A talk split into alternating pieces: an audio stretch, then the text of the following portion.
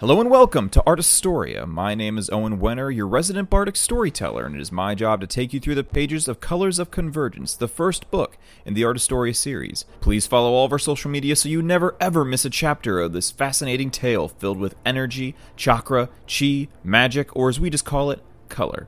But let's turn the page. Chapter 2 Caught A man, bruised and beaten, awoke with a pounding in his forehead. His sore hazel eyes stretched open to reveal a ghastly sight. The walls, floors, and ceiling were all made of the same rough hued crag stone. The air itself clung to his nostrils in a haze of heat and rot as the scent of mold boiled his insides. A decaying bucket was to his right, and a wilting hay heap laid to his left. The only light source to be seen was a pair of two dying lanterns that hung in front of the daunting iron bars that stood in front of his cell. He sighed, not knowing that just by doing that small motion, a rapid coughing fit arrived upon him. A sharp pain like a heated needle convulsed in his chest. After a few moments, the episode faded, leaving specks of blood covering his hand. Poison, he huffed. A light dose to keep me under. but not kill me. Burns like hell. As he held his throat, he noticed heavy bracelets held his wrists. Fortunately, the only thing they shackled him to were his own leather gloves that rested underneath of them. "Ugh, I hate this part. He confirmed his fear when he checked his prized scabbard that was strapped to his back. Dang it. Of course, it had been rendered empty. Underneath its leather chest harness, though, the rest of his clothes remained intact red and white shirt, dark pants, and walker's boots. His pack was gone as well, but again, that was to be expected. What wasn't expected was another round of ensnaring pain that shot through his body the moment he stood up. Must have been hit worse than I thought. He then began to free himself from his shirt in a struggling fashion, in a desperate attempt to avoid even more agony. It was during this charade that another voice asked, Excuse me, would you like some aid? The man was able to catch his breath long enough just to turn and say, Glad to see I'm not the only one. Peacefully sitting in a shadowed cell next door was a ponytailed stranger with pale skin and a narrow face. Wearing orange and green checkered colored attire, he sat with his legs folded. Indeed, he said. I assume you are traveling as well? Every word was clear and perfectly dictated, like mechanical cogs were driving their recital. Yeah, I was, uh, heading west. The injured man trembled as he spoke. what about you? I was as well. Yeah, oh. He turned after hearing something in the answer. Oh, uh, sorry, I didn't realize you were a woman. It is fine, she said, with a potent venom lining her words. She was attractive, in a toned and rigid sense, not the type the injured man usually strives for, but she was not ugly by any man's standards. The woman stood up into the lantern's light, revealing herself to be perhaps an inch taller than the man was. She pulled back her jet black hair and said, Would you like me to assess your wounds? After a few more moments of haphazardly pawing at his back, the man was forced to stop. Winded and without having another option, he cautiously backed up towards the neighboring cell's hold. Before her fingers made contact, the man pulled away. Do you actually know anything about healing? A- anything at all? The woman's eyes gently floated. I have read a great many guides about it. Just be calm. The man rolled up his shirt and fit it tightly between his teeth, serving as a cushion for the soon to be pain. How. How bad were I hit? I cannot tell what you were hit with. But I can see five grand impact marks, all of them swelling, and one of them is still bleeding profusely. I, I believe there's still something lodged within.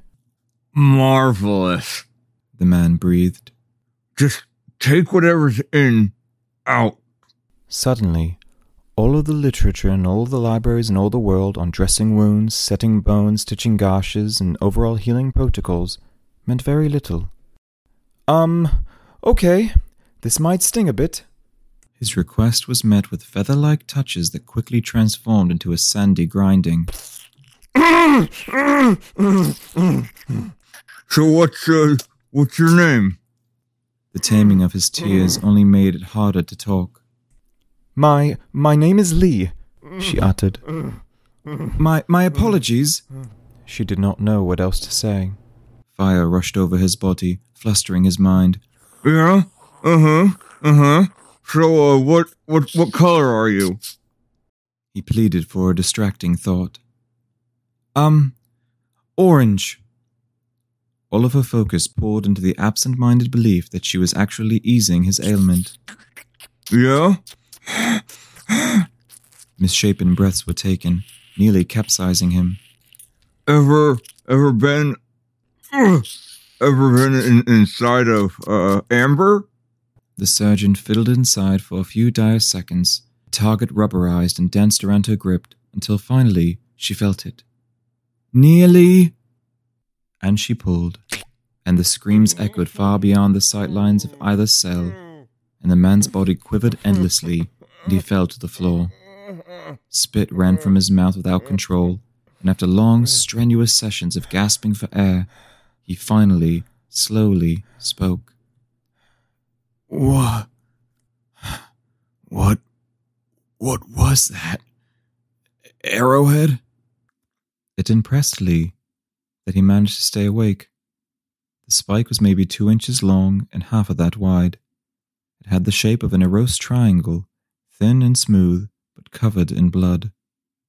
Wiping it on her pants removed its gory stain, but revealed a slight crimson glow. Her eyes widened. It is not an arrow. It is a fingernail. A red's fingernail. The patient wiped his eyes and reached for the object. Aside from its overgrown proportion, Lee's findings seemed to be correct. So, a red captured me. I assumed he meant to blunt all five of their tips, but accidentally released this one still sharpened, hence it being lodged in your back, Lee added. I fought a similar opponent with similar abilities. She looked around her cell. This organization must be quite skilled. He was right there, the man mumbled, not listening to Lee's words. He watched closely as the residual shine of the nail faded. Thank you, by the way. He turned and faced Lee with solid words. I'm. I'm really grateful. Thank you again. The woman batted her eyes to the floor and darted them away. Here. She bent her knee and slid open her shoe's heel, revealing a hidden compartment. You may use this. It will help you. A small vial filled with murky cream was passed through the holes in the bars. Um, what is it? he asked. It is my own blend of medical herbs, Lee instructed. Apply it to your injury and it will begin to close up, quicker than normal. The man began to put his arms through the sleeves of his shirt, anxious to soak up the blood running down his spine. Keep it. Nope, you keep it. You'll need it more than me one day. Be that as it may, these bindings will not be doing your body any favors. This vial, as I previously stated, will. Lee said, trying to hide her annoyance. Brushstone. The man annoyingly thought. She talks a lot, but she's got a point. I believe they're derived from brushstone, Lee said. Are you familiar? Yeah, they, um, they dampen color. Lee's mind was automated. The image of a leather bound book, A Life Underground, appeared in it. She rubbed her temple, and one page rushed through her memory a first hand account of the discovery of brushstone. Me and my crew, two reds, silver, a green, went deeper in the mine today, hoping to find new vein, gold, jewels, something. Money ain't what it used to be. I wanted to go in further until we found a new cavern. These shiny rocks, but as soon as we charged up ourselves, glowing rocks, th- they they took the color and soaked it up right through the air. We all felt weak. I had to get out of there, but I'm betting these could be worth something. Lee shook her head. Brushstone was the name that geologists had given this kind of rock because, as another piece of literature pointed out, its ability to control color mirrors how an artist's paintbrush controls color on a canvas. This will be an issue. He tugged on the bracelets, guaranteeing their durability. Luckily, his gloves at least felt comfortable beneath them. His lips curved as he thought, hmm, Might as well take the lady's advice. and he began to slightly, gently, and carefully apply the medical rub to his back. You said you were an orange? You a precog?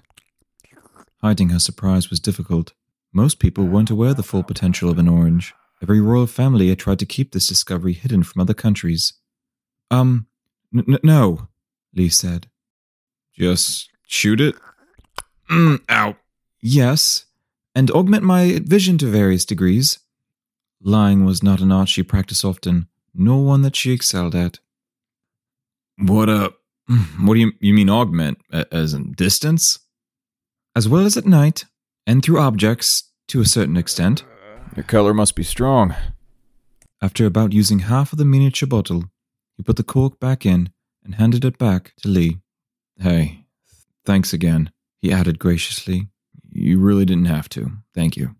Lee's head bowed slightly. Your thanks are appreciated, but not necessary. I was not going to let you bleed out. Unfortunately, that is, uh, all I'm able to do. She nodded at the surroundings. With a careful sliding of his shirt, he responded. Well, either way, I owe you one. Lee's eyes grew as the thought occurred. I- I'm so sorry. I cannot believe that I forgot to ask. What is your name? You're kind of funny, you know? A cracked grin was flashed. It's Owen Warstone. Lee stared off for but a moment, trying to decipher Owen's lineage. Um, Warstone? she asked. What was your father's trade, craft, when he chose that name for your family? Oh, um, he was a blacksmith in the last Red King's army. Piquing her interest wasn't difficult. An insatiable curiosity for new things had arisen inside of her since departing from her home. Really? A blacksmith? C- can you tell me more? Wh- What was that like? Um, definitely kind of funny. She laughed. I'm I'm sorry. I I've been told that my curiosity gets the better of my manners. I'm uh, sorry. I'm just sorry. I'm thinking I just found your favorite word. Owen said with a smirk. I have been told that as well. The faint smile that was coming to Lee's lips was instantly wiped away when a sound of screaming echoed throughout the chamber. Both prisoners retreated to the center of their cells, both worried about what dark terror they had found themselves in the center of.